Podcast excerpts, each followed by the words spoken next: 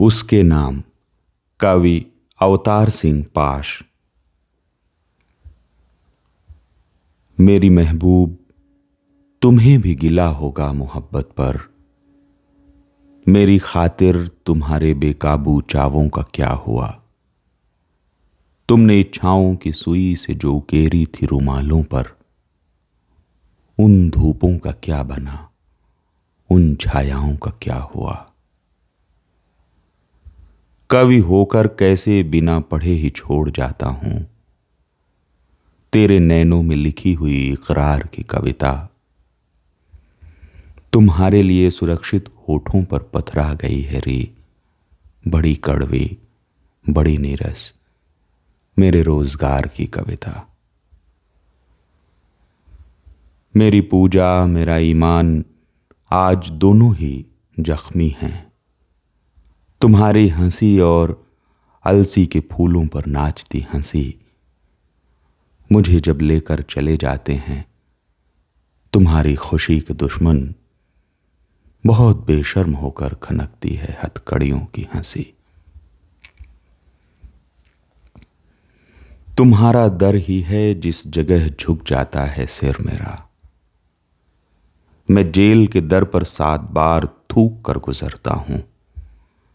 मेरे गाँव में ही सत्व है कि मैं बिंद बिंद कर जीता हूँ। मैं हाकिम के सामने से शेर की तरह दहाड़ कर गुजरता हूँ।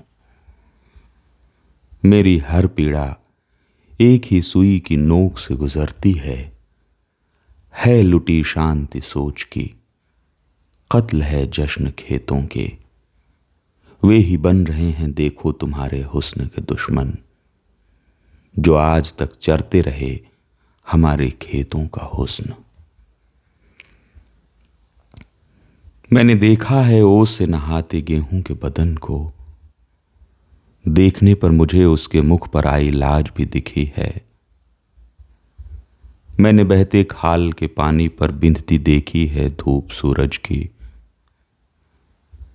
मैंने रात सपने में वृक्षों को चूमते देखा है। धरेक के फूल पर गाती महक को मैंने देखा है।